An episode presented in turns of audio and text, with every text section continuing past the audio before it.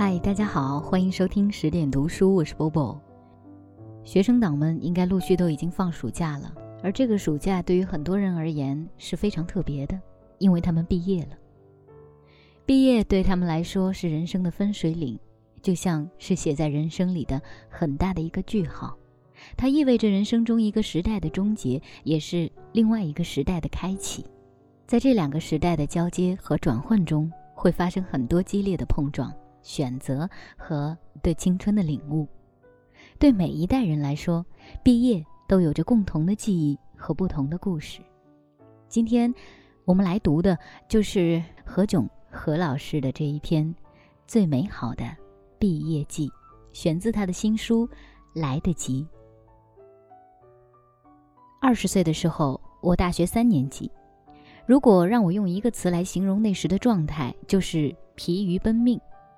三年级阶段的阿拉伯语的学习越来越辛苦，语法的难度升级，也有越来越多的词汇和课文要背。而那时的我，除了学习之外，还担任着学生会的工作，兼任文艺部和宣传部的要职。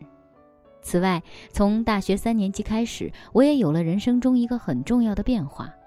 经由刘纯燕的邀约，我开始在央视主持节目。因为节目组的信任，每期节目的台本也交给我来写。节目是日播的，平日要撰稿录音，有时还要出差去外地录制。作为学生兼职来说，强度是很大的。那时我经常很晚才回到学校，同学们可能已经下了晚自习，甚至都已经睡了，而我只能先到学生会里将自己学生干部的事情都做完后，再回到宿舍开始背第二天上课要准备的内容。我们那个时代，学校是限制用电的，每晚要按时熄灯，所以回到宿舍后，只有厕所和水房的灯是一整晚都通电不拉闸的。水房的灯为了节约用电都是声控灯，所以每隔一段时间我就得咳嗽一声，或者轻轻地跺下地面，让灭了的灯再亮起来。多年之后回想起校园的学习生活，这是令我印象特别深刻的一个场景。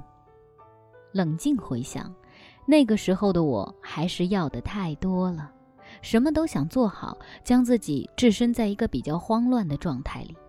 这样的慌乱可能也是青春期的一种普遍状态，因为不是特别确定自己到底要去哪里，很多事情都处在一个努力尝试、努力要做好的阶段。当然，这样的慌乱阶段也并没有绝对的好与不好，也许是一定要自己经历了之后才知道到底收获了什么，才知道要如何选择。如果可以有重返二十岁的机会，我会选择让生活更饱满有趣一些，比如好好出去玩一玩，北京有那么多的博物馆，我应该去看看。我也许还可以多花一个时间谈个恋爱，也可以多跟同学们在不错的天气里一起出游。毕业那年，我拥有了第一部手机，那是我爸送我的毕业礼物。因为从大三开始有主持的酬劳，我所有的学费和生活费已经可以自理了。爸妈觉得我太省心了，就送了我这部手机。那是一九九七年，一部手机的价钱居然是爸爸几个月的工资，多可怕！那时手机还很少，大家打电话还都得去公用电话亭排队。于是我把手机拿给同学用，可想而知当时我人气爆棚的程度。哈，其实是因为疲于奔命的大学生活，如果不是同学们罩着我，我根本没法想象是怎么撑下来的。无以为报，手机当然要乖乖交出来了。而我就这样，在父母和周围人的各种关爱下，在匆忙和波折中迎来了属于我的毕业季。其实对毕业最美好的回忆，每一代人可能都差不多，忙着告别、拍照、吃散伙饭，还有毕业晚会。而我印象最深的是，北外的图书馆就在我们阿语楼的旁边，那里有一条全是树的路，我们穿着学士服在那条路上跑来跑去，找地方拍照合影。宿舍里大家都忙着收拾东西，然后扛着大包小包离去。我因为是从学生宿舍楼搬到教师宿舍楼，所以和其他同学不一样。我的离开像蚂蚁搬家一样，每次带一点东西，渐渐地离开那个待了四年的宿舍。那时候我们还在宿舍里做了一个挂历，在毕业前的一个月贴在门背后，宿舍里的成员每天轮流在上面写一句话。我们宿舍里的六个人在那个挂历上记录下了最后一个月的心情，比如今天最后一天考口语，我好紧张。喵，今晚一起睡。可惜的是，后来这个挂历下落不明了，肯定没丢，就是想不起来谁最后收的，收到哪里去了。这样的一份记忆，就真的存在记忆里了。也许青春就是这个样子，记住一些，忘掉一些，保留一些，丢掉一些，但所有最珍贵的，一直都会在心里。就像那个挂历，不知道在哪个角落，但毕业那年的心情却一直被放在心里，随时够得到的地方。三十岁的时候，毕业已经很多年，我还保留着之前留下来的一个习惯，不爱讲心事。记得有一年春节在北京过，娜娜他们几个朋友赖在我家，他们在谈心事。我靠在沙发上昏昏欲睡，一个朋友指着我说，囧囧最大的问题就是不爱交流。是的，其实我不会交流。我可以和大家一起 K 歌，一起看电影，一起玩乐，但是聊天我常常提不起精神来。我是真的不擅长讲自己的心情，这可能和大学的生活有关。虽然我和同学的关系很好，他们一直保护我，纵容我，但是回想起来，我和他们实际交流相处的机会还是很少。我在央视做少儿节目的状态，他们几乎是不了解的。我也不是那种会主动将人生所有细节都跟别人分享的人。我会参与宿舍的卧谈会，他们的话题我可以非常开心地参与。我也偶尔会讲一部分自己的事情，但也有不少事情没法和他们分享。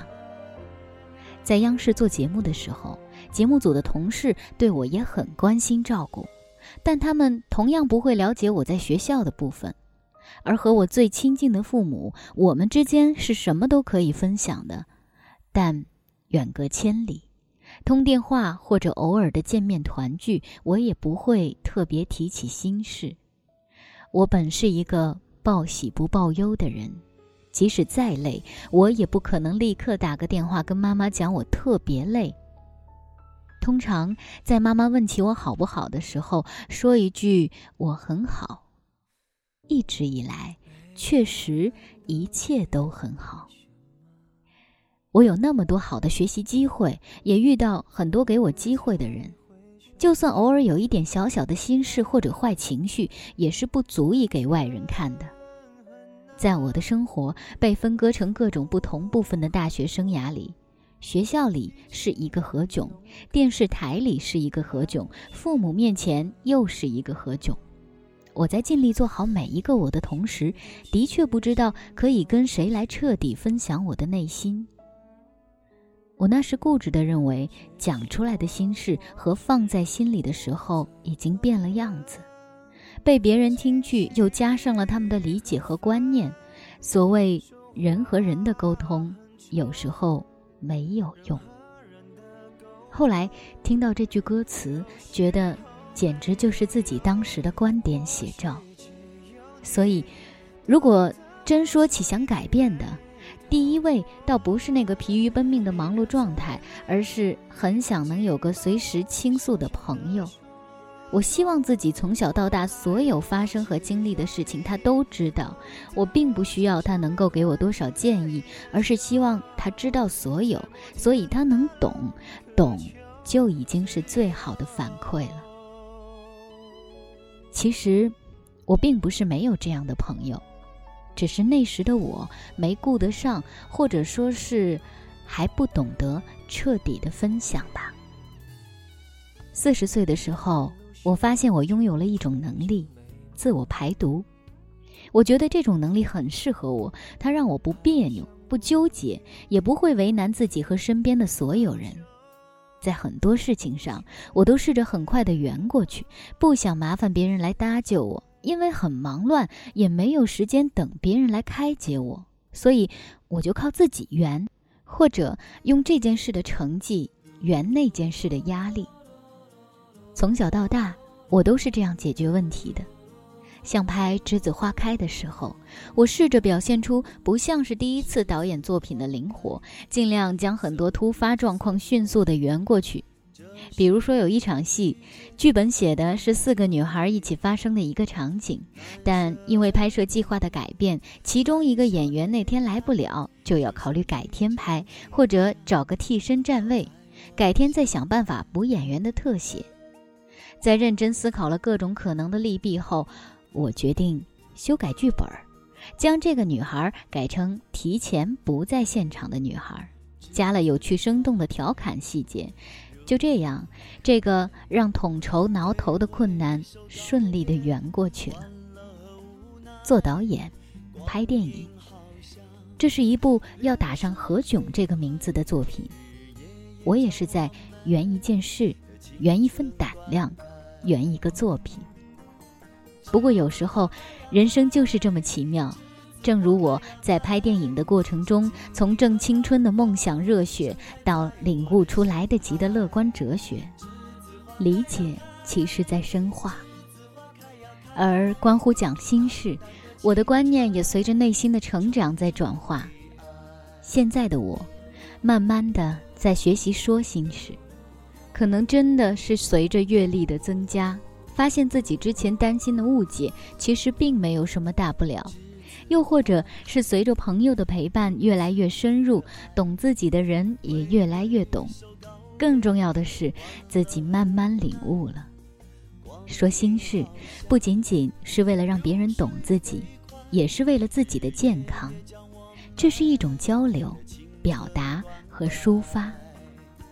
心事不是说给别人听，是当着别人的面说给自己听。人是无时无刻不在成长的，我们也许会告别年少青葱，但不等于告别了成长。人一辈子都要保持一个学习的状态，每一个小小的领悟，每一次愿望的达成，都是会让我们变得更加强大的成长过程。而每一次的成长，都是人生中一个最美好的毕业季。何老师的这篇文章很长，它并不像我之前读的大多数作品一样是由一个专业作家所写的，但我要读它，因为曾经有一个可能已经被他忘在脑后的故事，我现在仍记得非常清楚，想分享给大家。在我上大学的时候，曾经有一次机会可以跟很多的哥哥姐姐们一起参加两场新闻发布会，其中一场正是关于何老师主演的一部电视剧《正德皇帝》的宣传。哦、呃，当天我们迎来送往了很多明星，何老师只是其中的一个，他也并不是这些明星当中最大牌的那一个。但是当我们把所有的活动结束掉，晚上应该已经是十点多、十一点的时候，大家正准备散场，突然何老师的助手跑过来跟我们说，何老师向大家问候，你们辛苦了，这是何老师为你们准备的一点礼物。我是一个非常在意温暖细节的人，这件事情离现在也有八九年之久了，但我一直都记着，一直都想有一天能够有机会跟何老师说一声谢谢。他出新书了，叫《来得及》，我希望我的这一份感谢也来得及表达。今晚就是这样，晚安。栀子花开 So beautiful, so white， 这是个季节，我们将离开。难舍的你，害羞的女孩，就像一阵清香萦绕在我的心怀。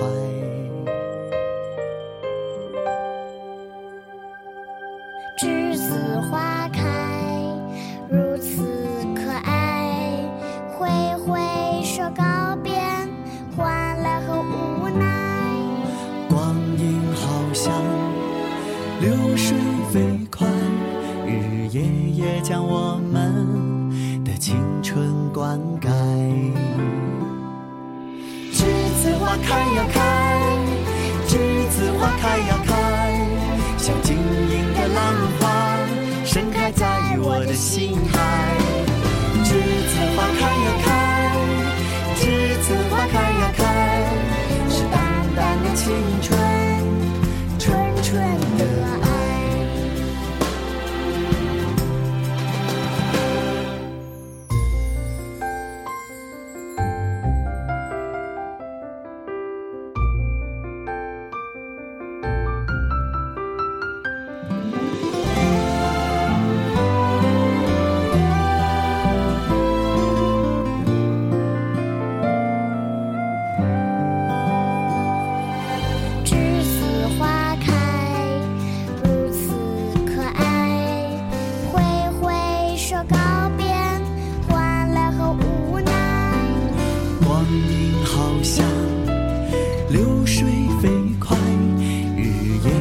将我们的青春灌溉。栀子花开呀开，栀子花开呀开，像晶莹的浪花盛开在我的心海。栀子花开呀开，栀子花开呀开，是淡淡的青春，纯纯的爱。栀子花开呀开，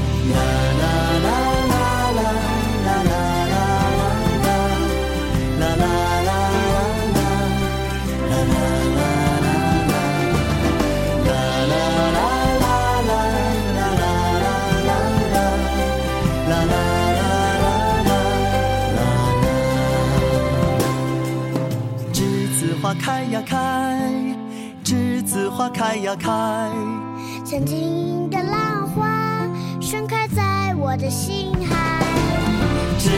栀子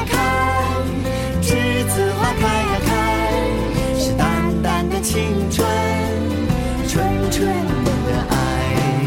栀子花开呀开，栀子花开呀开，像晶莹的浪花盛开在我的心。